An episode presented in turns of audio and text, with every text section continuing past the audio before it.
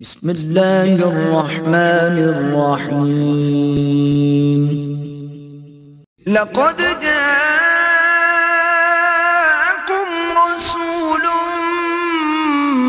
من أنفسكم عزيز عليه ما عنتم حريص عليكم بالمؤمنين رؤوف رحيم.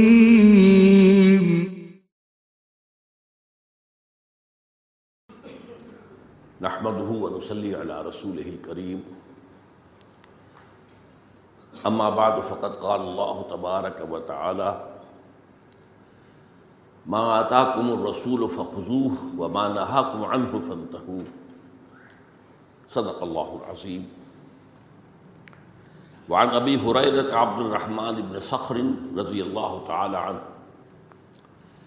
قال سمعت رسول الله صلى الله عليه وسلم يقول ما نهيتكم عنه فاجتنبوه وما امرتكم به فافعلوا منه ما استطعتم فانما اهلك الذين من قبلكم كثرة مسائلهم واختلافهم على انبيائهم رواه الامام البخاري رحمه الله وامام مسلم رحمه الله رب اشرح لي صدري ويسر لي امري واحلل عقدة من لساني يفقهوا قولي اللهم ربنا الهمنا رشدنا واعذنا من شرور انفسنا. اللهم ارنا الحق حقا وارزقنا اتباعه، وارنا الباطل باطلا وارزقنا اجتنابه. اللهم وفقنا لما تحب وترضى. وتقبل منا فانك خير المتقبلين. آمین یا رب العالمین ابھی جو میں نے آپ کو سنائی ہے، یہ اربعین نبوی کی حدیث نمبر نو ہے۔ ہمارا آج کا سبق تو اصل اسی پر ہے۔ لیکن کچھ باتیں مجھے ابھی آپ سے کہنی ہے پچھلی حدیث کے بارے میں۔ جو ہم پڑھ چکے ہیں نہ صرف یہ کہ حدیث نمبر آٹھ کے اعتبار سے، بلکہ وہ اضافی حدیث جو معاذ بن جبل رضی اللہ تعالی عنہ سے مروی ہے اور جس کی کہ اندر بڑی تفصیل آئی ہے۔ وہ ہم پڑھ چکے ہیں، وہ مضمون اس میں بھی وارد ہوا ہے۔ لیکن یہ کہ اس کے ذمن میں جو حدیثیں آئی ہیں، ان کے اگر خاص پس منظر کو سامنے نہ رکھا جائے، تو بہت بڑا موالتہ پیدا ہوتا ہے۔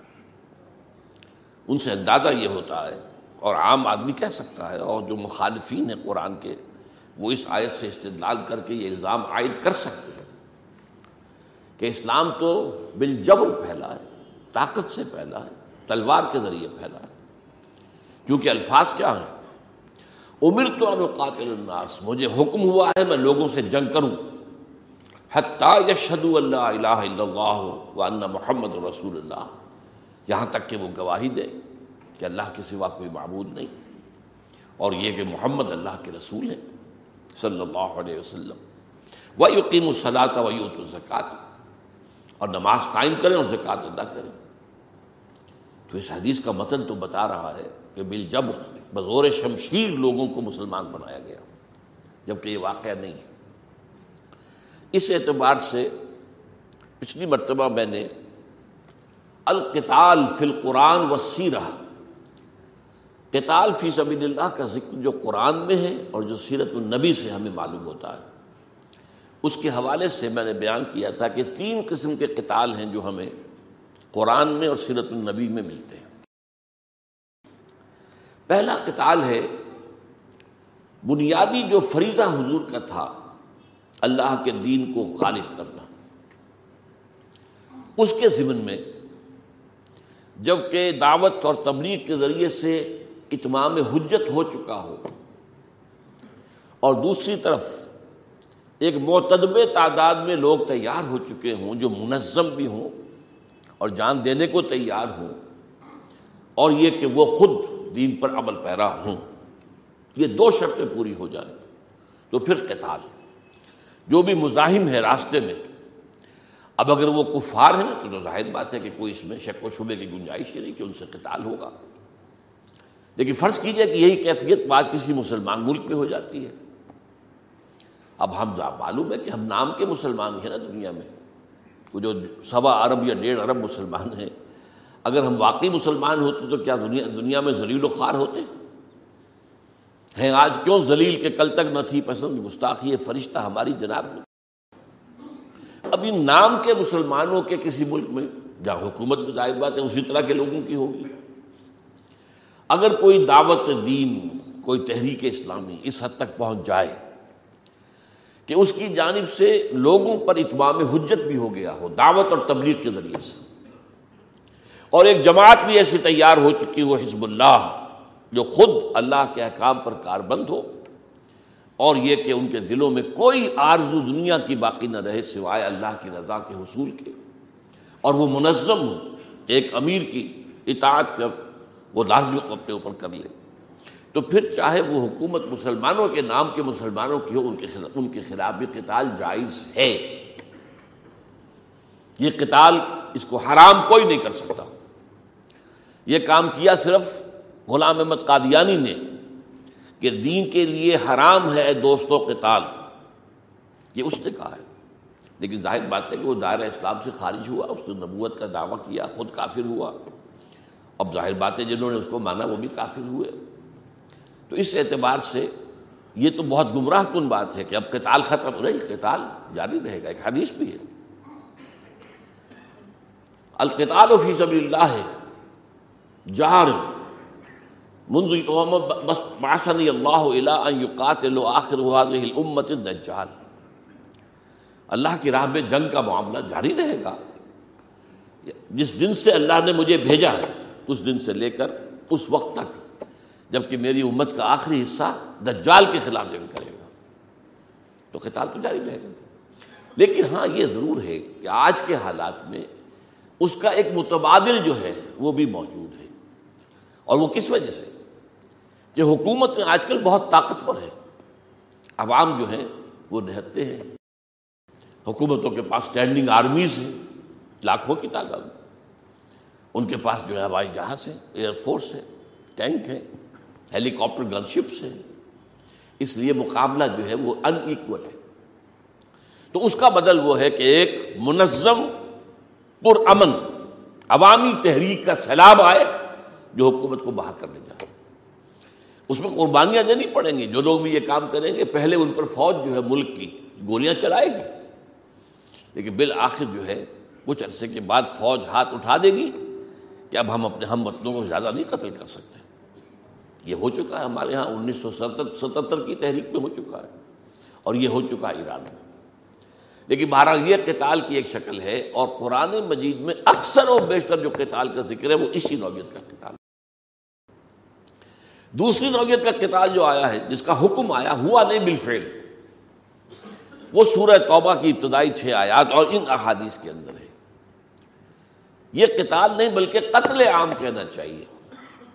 اس لیے کہ یہاں لفظ قتال آیا ہی نہیں۔ فقات نہیں کہا ہے۔ فق ہے سو وجد تم قتل کرو یہ جیسا کہ میں کر چکا ہوں، یہ اس سنت اللہ کے تحت ہے کہ جس قوم کی طرف کسی رسول کو بھیج دیا گیا اور اس نے اپنی دعوت و تبلیغ کے ذریعے سے اتمام حجت کر دیا۔ پھر بھی وہ قوم کفر پر اڑی رہی۔ اور ظاہر بات ہے کہ ان میں سے اتنے لوگ اہل ایمان نہیں نکلے کہ وہ اپنی قوم کے خلاف جنگ بھی کر سکتے۔ تو اب اس کے بعد کیا شکل ہوتی تھی کہ اللہ تعالیٰ کی طرف سے عذاب استیصال آتا تھا۔ اس قوم کو نسیم منسیہ کر دیا جاتا تھا۔ اس نو کی چھ قوموں کا ذکر قرآن مجید میں بار بار آتا ہے۔ قوم نوح ہلاک کی گئی۔ قوم ہود، قوم صالح، قوم لوت قوم شعیب، آل فرعون۔ اور بار بار آتا ہے، بار بار آتا ہے، بار بار آتا ہے۔ یہ ہے قانون خداوندی، جس میں کہ اللہ تعالیٰ، جس کے بارے میں آج میں آیت نوٹ کر کے لایا ہوں، سورہ عنکبوت کی آیت نمبر چالیس۔ فکن اخذنا بزمبی ہر قوم کو ہم نے پکڑا ان کے گناہ کی پیداش میں۔ فمن ہم من ارسلنا علیہ حاصبہ ایسی بھی قوم تھی جس پر ہم نے ایک تیز جھکڑ آندھی ریہن سر سرن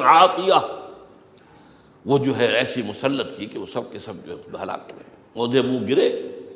جیسے کہ کہا گیا ہے کان نہ آزاد و نخلی خاویہ قوم ہود پر یہ عذاب آیا تھا، وہ چونکہ بڑے قداور لوگ تھے، تو یہ لاشیں پڑی ہوئی تھی لگتا تھا کھجور کے تنے پڑے ہوئے تھے تو یہ ایک حاصبہ ایک شکل ہے عذاب کی۔ وہ منہم من اقضا ان میں ایسے بھی تھے جن پر ایک چنگاڑ آئی۔ ایسی زور کی آواز جس کے نتیجے میں سب ہلاک ہو گئے۔ اور یہ سچی طرح سمجھ لیجیے۔ آخری جو ہونے والی ہے، قیامت والی ہلاکت، وہ بھی آواز سے ہوگی۔ سور پھونکا جائے گا۔ یہ سور کی آواز۔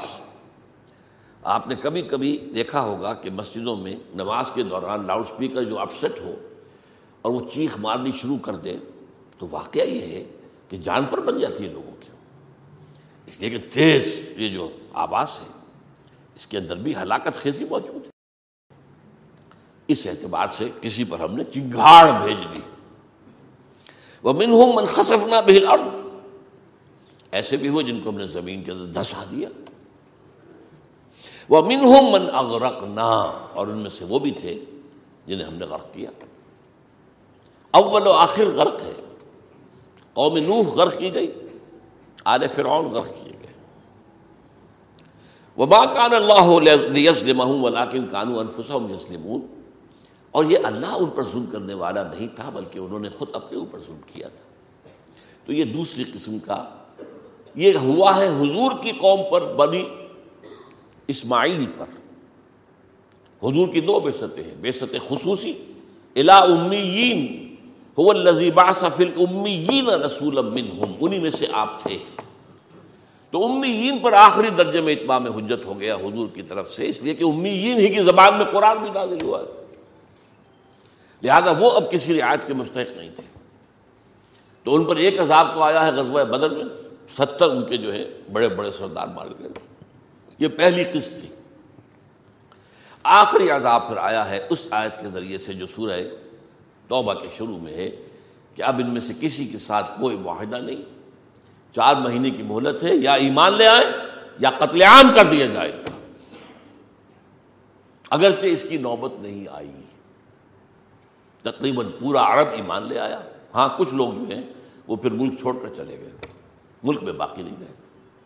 تو یہ عذاب کی صورت ہے۔ خاص وہ عذاب کہ جو ان پر آتا ہے کہ جن کی طرف خاص طور پر کسی رسول کو بھیجا گیا ہو اور وہ اس رسول کی بات کو ماننے سے انکار کر دیں۔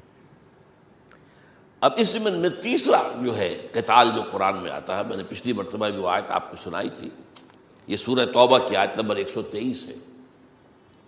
یا الذین آمنوا قاتلوا الذین یلونکم من الکفار ولیجدوا فیکم غلظہ واعلموا ان اللہ مع المتقین۔ اہل ایمان قتال کرو اب ان سے جو تم سے متصل ہے کفار میں سے۔ یہ تیسرا قتال کیا ہے؟ یہ انقلاب نبوی، انقلاب محمدی کو کی ایکسٹینشن توسیع۔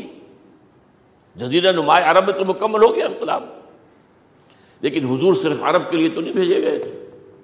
پوری دنیا کے لیے بھیجے گئے تھے۔ اللہ کا دین جو ہے، اس کا غلبہ صرف عرب میں مطلوب نہیں، پوری دنیا میں مطلوب ہے۔ اب اس پروسیس کو شروع کرنے کے لیے جنگ کا حکم دیا گیا۔ کہ اب یہ نہ سمجھنا کہ عرب میں یہاں پہ دین غالب ہو گیا تو کام پورا ہو گیا۔ نہیں۔ اب یہاں پر مستحکم کرو اپنی پوزیشن کو اور آگے بڑھو۔ سلطنت روما کے خلاف جنگ، سلطنت ایران کے خلاف جنگ، یہ اس تیسری کیٹیگری میں ہے۔ تو یہ تین کیٹیگریز جو ہیں ڈسٹنکٹلی سامنے رہنی چاہیے۔ اب نوٹ کیجیے، ان میں سے جہاں تک نمبر دو کا تعلق ہے، عذاب استیصال وہ اب کسی قوم پر نہیں آئے گا، اس لیے کہ کوئی رسول اب آنا نہیں۔ اس میں البتہ ایک استثناء ہے، لیکن پہلے بات یہ سمجھ لے، نمبر ایک قتال بھی ہو سکتا ہے۔ اگرچہ اس کا ایک بدل کیا ہے، ایک پرامن، احتجاجی اور مطالباتی عوامی تحریک یہ اس کا بدل ہے۔ ون وے قتال ٹو وے نہیں، یک طرفہ جنگ، غیر مسلح، بغاوت۔ اور نمبر تین جو ہے، وہ ہے اس انقلاب کو پھر آگے ملکوں میں پھیلانے کے لیے۔ نمبر دو ہے بیچ کا، اس کا اب کوئی نیا امکان نہیں ہے، لیکن تاریخ کا ایک قرض جو ہے موجود ہے اور اس شکل میں ہوگا، وہ استثنا وہ کیا ہے؟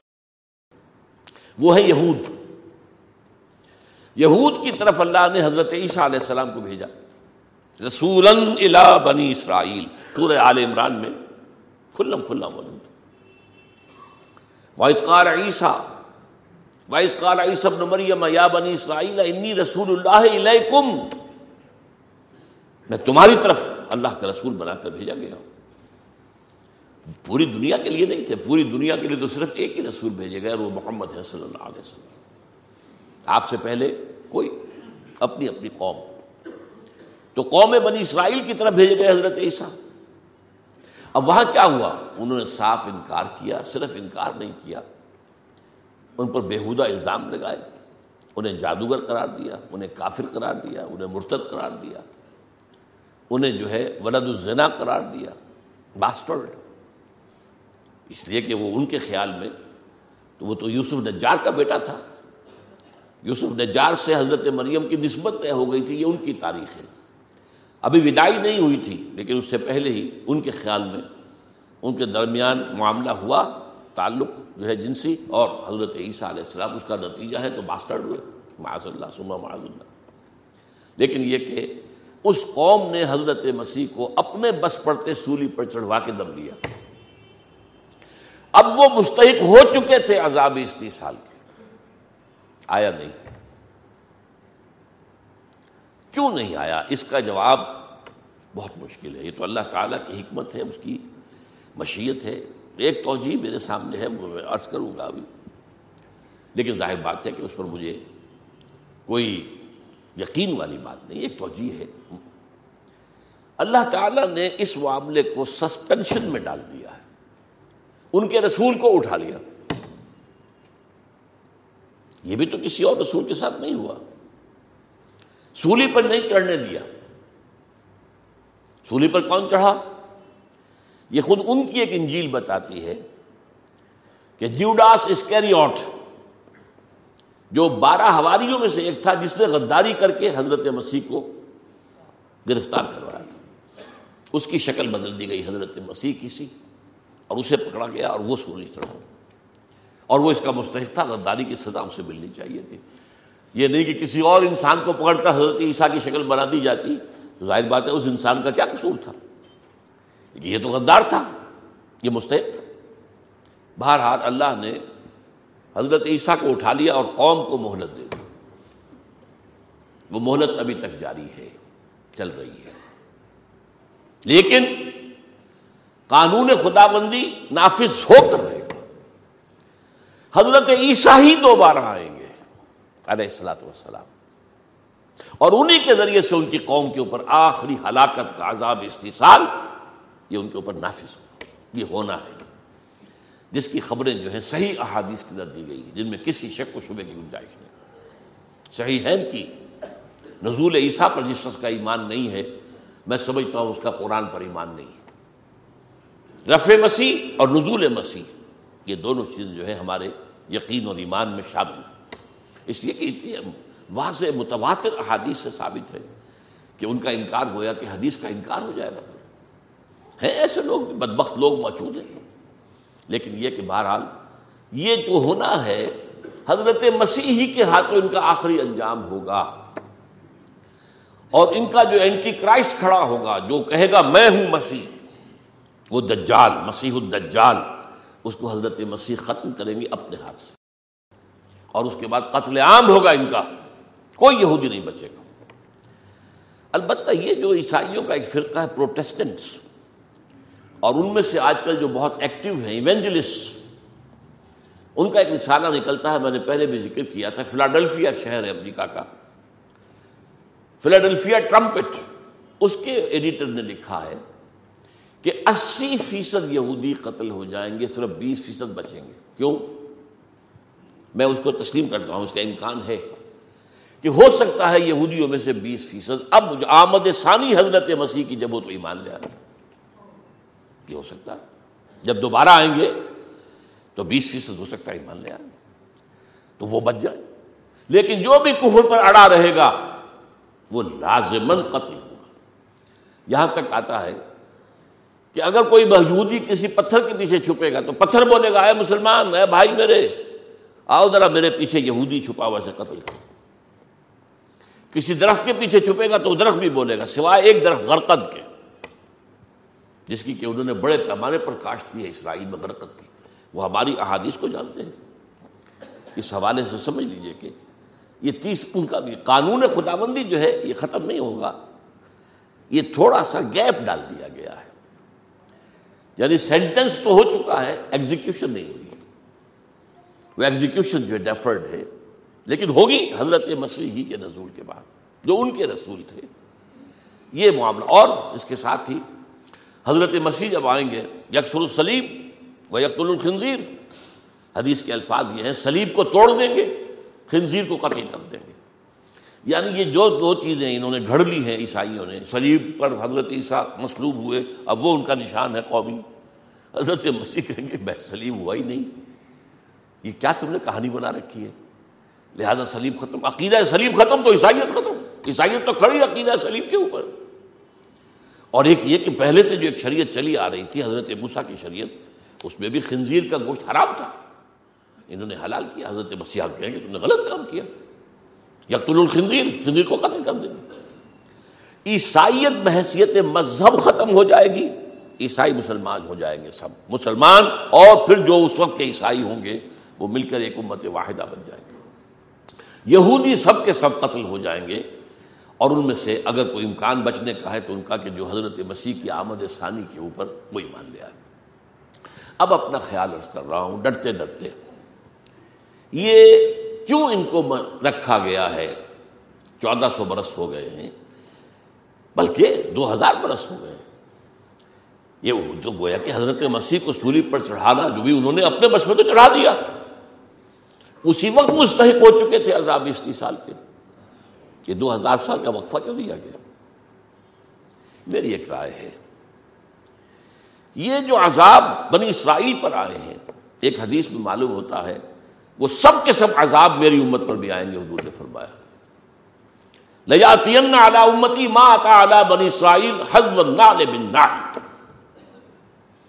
میری امت پر بھی وہ سب کچھ آ کر رہے گا جو بنی اسرائیل پر آیا تھا، بالکل ایسے جیسے ایک جوتی دوسری جوتی سے مشابہ ہوتی۔ ہے یہ حضرت عبداللہ ابن امر العاص رضی اللہ تعالیٰ عبداللہ ابن عمر ابن العاص رضی اللہ تعالیٰ عنہما، ان کی حدیث ہے، ترمذی شریف کی روایت ہے۔ جو بھی عذاب آئے ان پر۔ وہ میں تفصیل سے میری کتاب بھی ہے، سابقہ اور موجودہ مسلمانوں کا ماضی، حال و مستقبل۔ میں نے تو کمپیئر کر کے دکھا دیا۔ یہودیوں پر پہلا عذاب آیا تھا شمال سے ایسیرینس کے ہاتھوں آشوری ہم پر آیا عیسائیوں کے ہاتھوں شمال سے کروسیڈرز کے ہاتھوں۔ یہودیوں پر دوسرا عذاب آیا مشرق سے نبو کا نظر عراق کا بادشاہ، نمرود۔ ہم پر آیا تاتاریوں کے ذریعے سے وہ بھی مشرق سے آئے۔ یہود پر پھر عذاب آیا۔ پہلے گریکس کے ہاتھوں الیگزینڈر اسکندر اعظم اور سلوکس جو اس کا بعد میں سپر سالار بنا۔ اور اس کے بعد رومیوں کے ہاتھوں ہم پر بھی آیا۔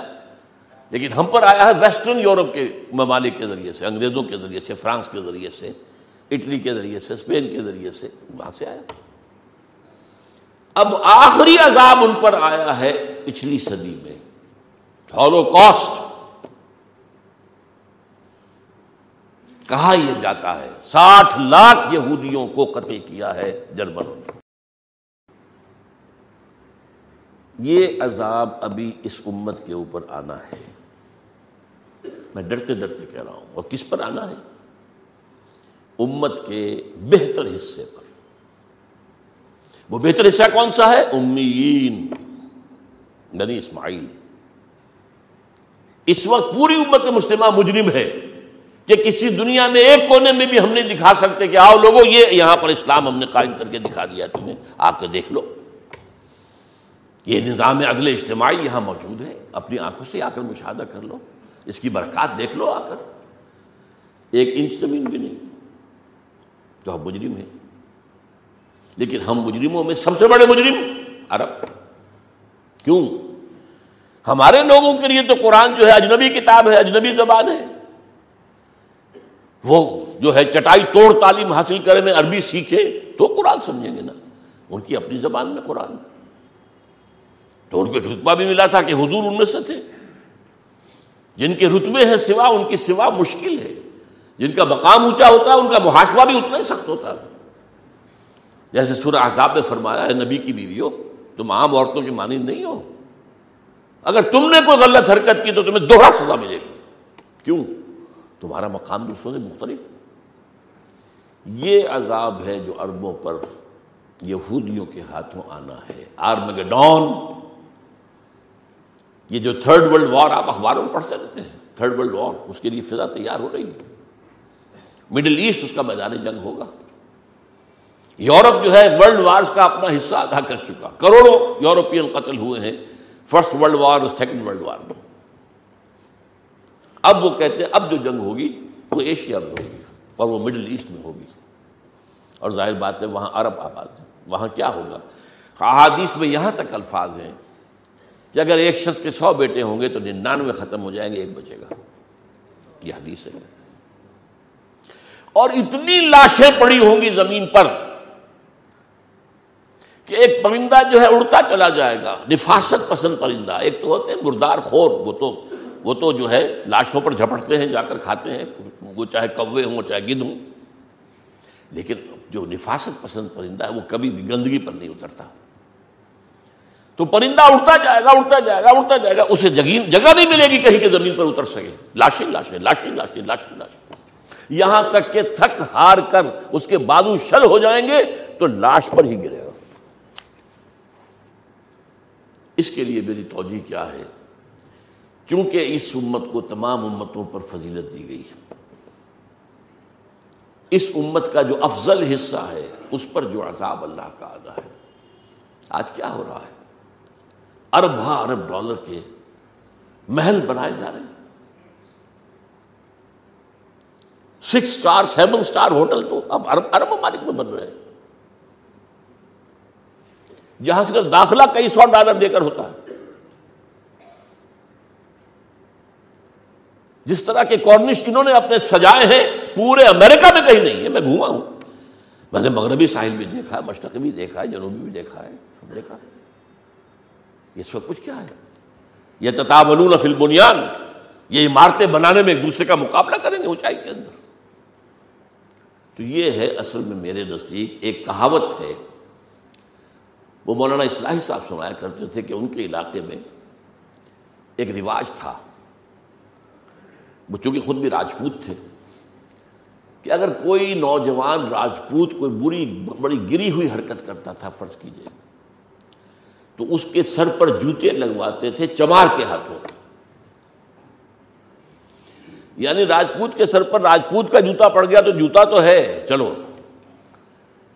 لیکن جب چمار کا جوتا پڑے گا تو اس کو انگریزی میں کہتے ہیں to add insult to injury جو تکلیف ہونی ہے وہ تو ہونی ہے جوتے کی، لیکن انجری اس کے اندر کیا ہوگی؟ انسلٹ کیا ہوگی کہ چمار جو ہے وہ جوتا بنا۔ تو یہ دین الہی کے اعتبار سے یہودی چمار ہے مغزوب علیہ قوم جو تھوڑا سا سہارا دیا گیا ہے، یہ مسلمانوں کی آزمائش کے لیے۔ انہیں جو ہے، جو اللہ نے کچھ سہارا دے دیا ہے اور دنیا کے اندر وہ اس وقت جو ہے ناچ کود رہے ہیں، اچھل کود رہے ہیں، ان کے پاس ہتھیار ہیں۔ سو سے زیادہ تو ایٹم بم ان کے پاس ہے غالباً ایک سو بیس کی عادت آتا ہے۔ یہ سب کچھ ہے۔ تو اربوں پر جو فضیل افضل ترین ہوئے انسانوں میں سے، اس لیے کہ ان میں سے تھے محمد الرسول اللہ صلی اللہ علیہ وسلم، جو افضل ترین ہے تمام انبیاء رسول میں۔ ان کو ان چماروں کے ہاتھوں سزا دی جائے گی۔ لیکن اس کے بعد پھر پھر حضرت مسیح کا نزول ہو کر ٹیبل ول بی ٹرنڈ اور پھر یہ چوار ہلاک کیے جائیں۔ لیکن اس سے پہلے ایک گریٹر اسرائیل وجود میں آ جائے گا۔ کیوں؟ ابھی یہ چھوٹا سا ملک ہے بہت۔ تیس پینتیس لاکھ بھی یہودی وہاں ہے صرف۔ ٹوٹل یہ ہیں سوا کروڑ۔ سوا کروڑ ہے پوری دنیا میں۔ لیکن ظاہر بات ہے وہ سوا کروڑ اس چھوٹے سے ملک میں تو نہیں سما سکتے۔ اب ان کو ایک چاہیے greater Israel. From Nile to Euphrates کہتے تھے پہلے کہ دریائے نیل سے دریائے فرات تک۔ اب شیرون نے کہا ہے، یہ جو عراق کی جنگ ہوئی ہے اور جس میں کہ ختم ہوا صدام، کہ اب ہمارا مطالبہ جو ہے فرام نائل ٹو دجلا دجلا تک۔ اور اس میں اور اوپر جو ہے ترکی تک جائے گا۔ ترکی کا ایک حصہ بھی اس میں آئے گا۔ اور نیچے سعودی عرب تک بھی جائے گا۔ مدینہ نہیں پہنچیں گے، لیکن اس تک پہنچ جائیں گے۔ یہ حدیث میں مدینے میں دجال داخل نہیں ہو سکے گا، لیکن اس تک پہنچائے گا۔ اس کے قریب پر پہنچ جائے گا۔ اتنی بڑی ریاست ہوگی۔ پورا شام، پورا فلسطین، پورا لبنان، پورا شرق اردن، پورا عراق تقریباً، اور جو سینائی پیننسلا اور ادھر مصر کا جو درخیز ترین حصہ ہے، وہ تو وہی جو نیل کا ڈیلٹا ہے۔ باقی جو سارا مصر جو ہے صحرا ہے۔ وہ تو دریائے نیل کے دس میل ادھر، دس میل ادھر آپ کو جو ہے وہ ہریاول نظر آئے گی۔ اگر ہوائی جہاز سے آپ سفر کر رہے ہو تو معلوم ہوتا ہے ایک لکیر ہے اور آپ کو یہی نظر آتا ہے پاکستان میں۔ ایک لکیر ہے دریا کے دریائے سندھ، اس کے کچھ ادھر جو ہے سرخیزی ہے، کچھ ادھر درخیزی ہے، باقی تو سارا کا سارا ادھر ڈیزرٹ، تھر کا ڈیزرٹ اور ادھر جو ہے وہ بلوچستان کا ڈیزرٹ اور سطح مرتفع بیچ میں بس یہ ایک لکیر چلتی ہے، جہاں پانی ہوتا ہے وہیں آبادی ہوتی ہے۔ تو یہ سارا ایک گریٹر اسرائیل وجود میں آئے گا اور پھر ساری دنیا سے تمام یہودیوں کو جھاڑو پھیر کر وہاں جمع کر لیا جائے۔ گا اس کا ذکر بھی سورہ بنی اسرائیل میں موجود ہے۔ فیضا جا واد الآخرت جے نا بیکم لفیفہ لفافہ آپ کہتے ہیں نا، لپیٹنے والی شے، لفیفہ۔ لپیٹ کر تمہیں لے آئیں گے۔ تاکہ ایک ہی ملک میں جو ان کا گریٹر اسرائیل ہوگا، greater graveyard of the Jews وجود میں آ جائے۔ تو یہ سمجھ لیجیے کہ استثناء جو ہے صرف ایک عرصہ بیچ میں دے دیا گیا ہے اور اس کی جو حکمت میرے سامنے ہے وہ اللہ عالم کیونکہ احادیث صحیحہ میرے سامنے ہے جو حضور نے ہلاکت خیز جنگوں کی خبر دی ہے، کتاب الملاحم جو ہے، حدیث کی کتابیں باقاعدہ ابواب ہے کیسی کیسی جنگیں ہوئی۔ ہیں جن میں الملحمت العظما عظیم ترین جنگ، اس کا بھی ذکر ہے۔ اسی کو عیسائی آرمگیڈون کہتے ہیں۔ بہرحال یہ تو میں نے حدیث نمبر آٹھ کے ضمن میں مزید عرض کیا۔ آج ہم چلتے ہیں آگے۔ حدیث نمبر نو، میں پڑھ چکا ہوں۔ یہ بہت سادہ سی حدیث ہے۔ اور اس پر ہمارے پہلے ایک درس میں گفتگو ہو بھی چکی ہے۔ حضرت ابو حرارہ فرماتے ہیں رضی اللہ تعالی عنہ کہ حضور کو میں نے یہ فرماتے ہوئے سنا کہ اے مسلمانوں ماں نہیں تو کم ان ہو فجتن بو وما امر تو کم ففالو بن ہو مستتا تم فنما اہلک الزین من قبل کم کثرت و مسائل و اختلاف یہ مضمون جیسا کہ میں نے آپ کو بتایا، اس سے پہلے ہم حدیث پڑھ چکے ہیں، الحلال و بین والحرام و بین و بینہما امور مشتبہات لا یعلمہن کثیر من الناس. حلال بالکل واضح ہے، حرام بالکل واضح ہے، بیچ میں مشتبہات ہیں. شخص سا پڑ جاتا ہے، پتہ نہیں یہ شے حلال ہے کہ نہیں. ہو سکتا ہے حلال ہے، ہو سکتا ہے حرام. تو جس شخص نے ان مشکوک چیزوں سے اپنے آپ کو بچا لیا، اس نے اپنے دین کی حفاظت کر لی۔ مشتبہ چیزوں سے بچو اگرچہ میں عرض کر چکا ہوں اس حدیث کے ضمن میں کہ لیگل لیول پر، قانونی سطح پر جس شے کو حرام ثابت نہ کیا جا سکے، وہ حلال ہے۔ یعنی اصول یہ نہیں ہے کہ جس شے کو حلال ثابت نہ کیا جا سکے، وہ حرام ہے۔ نہیں۔ اگر ایسا ہوتا تو حلال کا دائرہ بہت محدود ہو جاتا۔ نہیں۔ جو چیز ازرو قرآن سنت ازرو نصوص قرآن و حدیث۔ جو چیز حرام ثابت نہیں ہوتی، وہ حلال ہے۔ اس کو مباح کہیں گے، پرمیسیبل۔ لیکن اگر اس کے اندر کوئی حصہ ایسا ہے جس میں شبہ ہے، تو اپنے دین کو اگر بچانا ہے، تو ان مشتبہات سے بھی بچو۔ اب وہی بات یہاں آ رہی ہے۔ دیکھو، جس چیز سے میں نے تمہیں روک دیا ہے ماں نہ تو کم انو فجتن بو اس سے بال رہو۔ وہ ماں امر تو کم بھی ففالو من ہو اور جس چیز کا میں تمہیں حکم دیتا ہوں، دیکھ میں نے حکم دیا ہے، اپنے مقدور بھر اس پر عمل کرو۔ لیکن یہ کہ مین میخ نکالنا، بال کی کھال اتارنا، کثرت و مسائل ہی پہلی قوموں کو ہلاک کیا اس چیز نے کہ وہ اپنے انبیاء سے بہت سوال کرتے رہے، حضرت اس طرح ہو تو یوں ہو جائے گا تو کیا ہو جائے گا، اور حضرت اگر یوں ہو جائے تو کیسا ہو جائے گا، اور حضرت اگر یہ ہو تو کیا ہوگا؟ اس سے روکا گیا اس لیے کہ اس میں اگر اگر اللہ اور اس کے رسول نے بات کھلی چھوڑی ہے، تو تمہیں ایک آزادی دے رکھی ہے۔ اور تم اللہ اور اس کے رسول کی طرف سے کمٹ کرا کر لوگوں کے لیے وہ جو دائرہ ہے، اس کو تنگ کرا دو گے۔ جیسے کہ بڑی بڑی مشہور ہے سے جب حج کی فرضیت کی آیت اتری ہے اور حضور نے حج کے فرض ہونے کا اعلان کیا۔ اب ایک کھڑا ہو گیا، حضور کیا ہر سال فرض ہے؟ حضور نے ادھر سے رخ پھیر لیا، وہ ادھر آ گیا۔ حضور کیا ہر سال فرض ہے؟ حضور نے پھر اس کا جواب نہیں دیا۔ تیسری مرتبہ کہا، تو آپ نے ڈانٹ دیا۔ اگر میں کہہ دوں کہ ہاں تو یہ فرض ہو جائے گی تم پر ہر سال۔ کیوں سوال کرتے کسی کے لیے ہر سال کرنا ممکن ہو کرے۔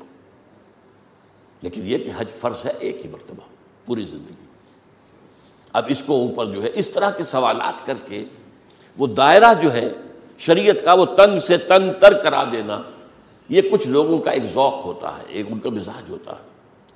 جس کے لیے وہ تکلف کرتے ہیں۔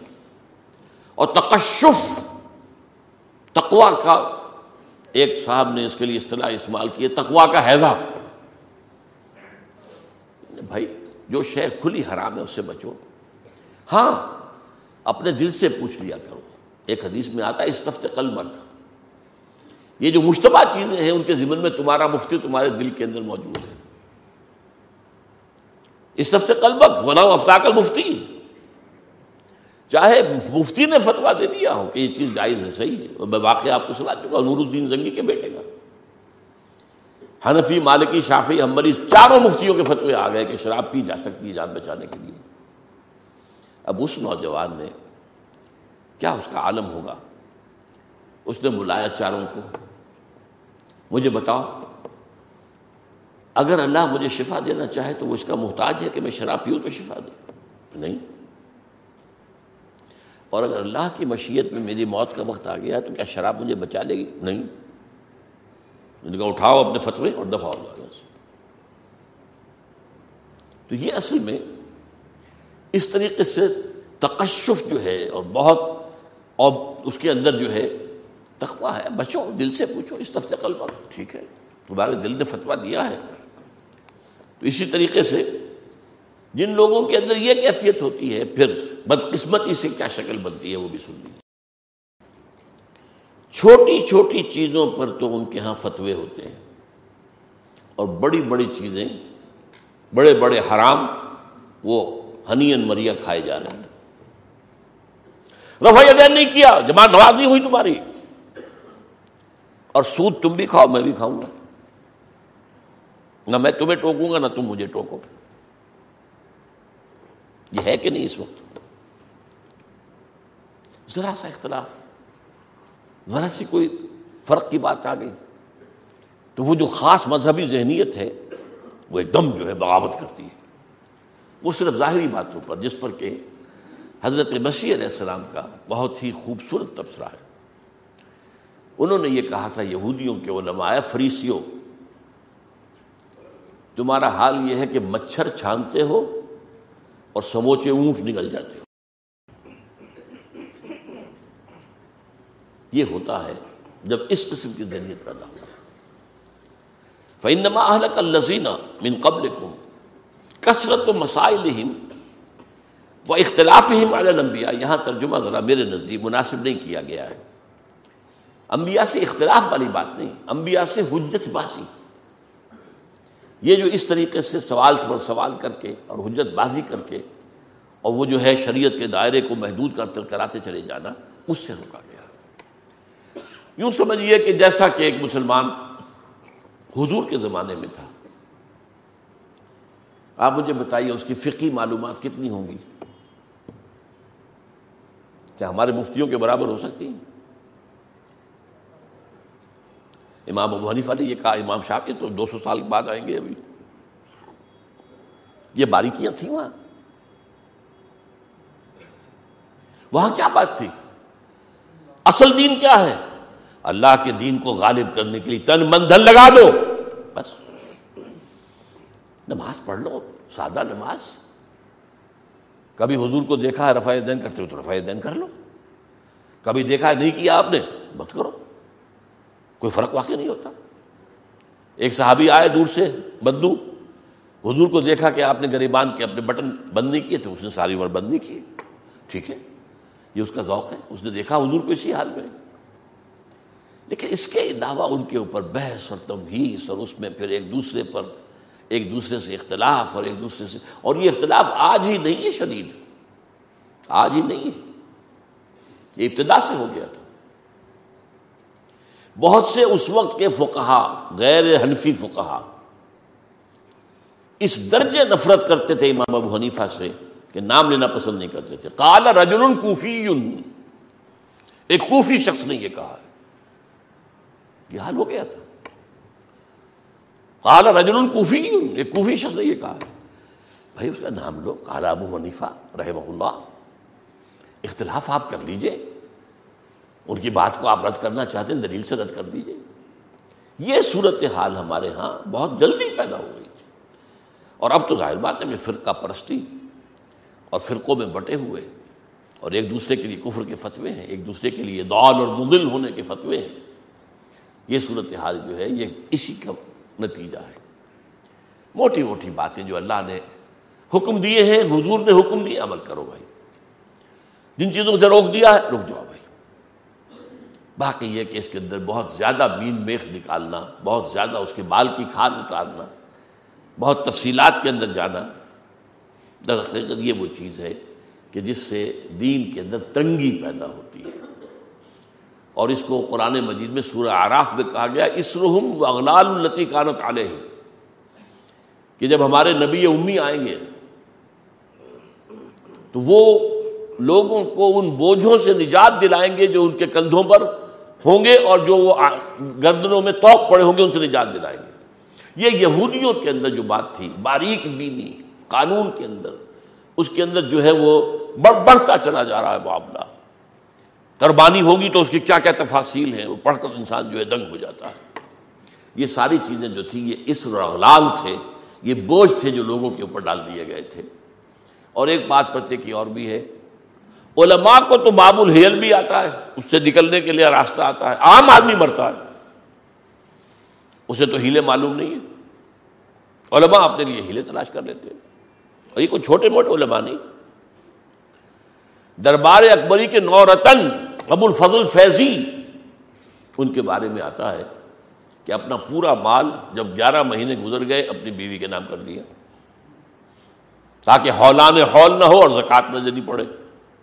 جب بیوی کے پاس قبضے میں گیارہ مہینے ہو گئے، وہ اپنے واپس اس نے شوہر کے نام کر دیا۔ اور یہ کون ہے؟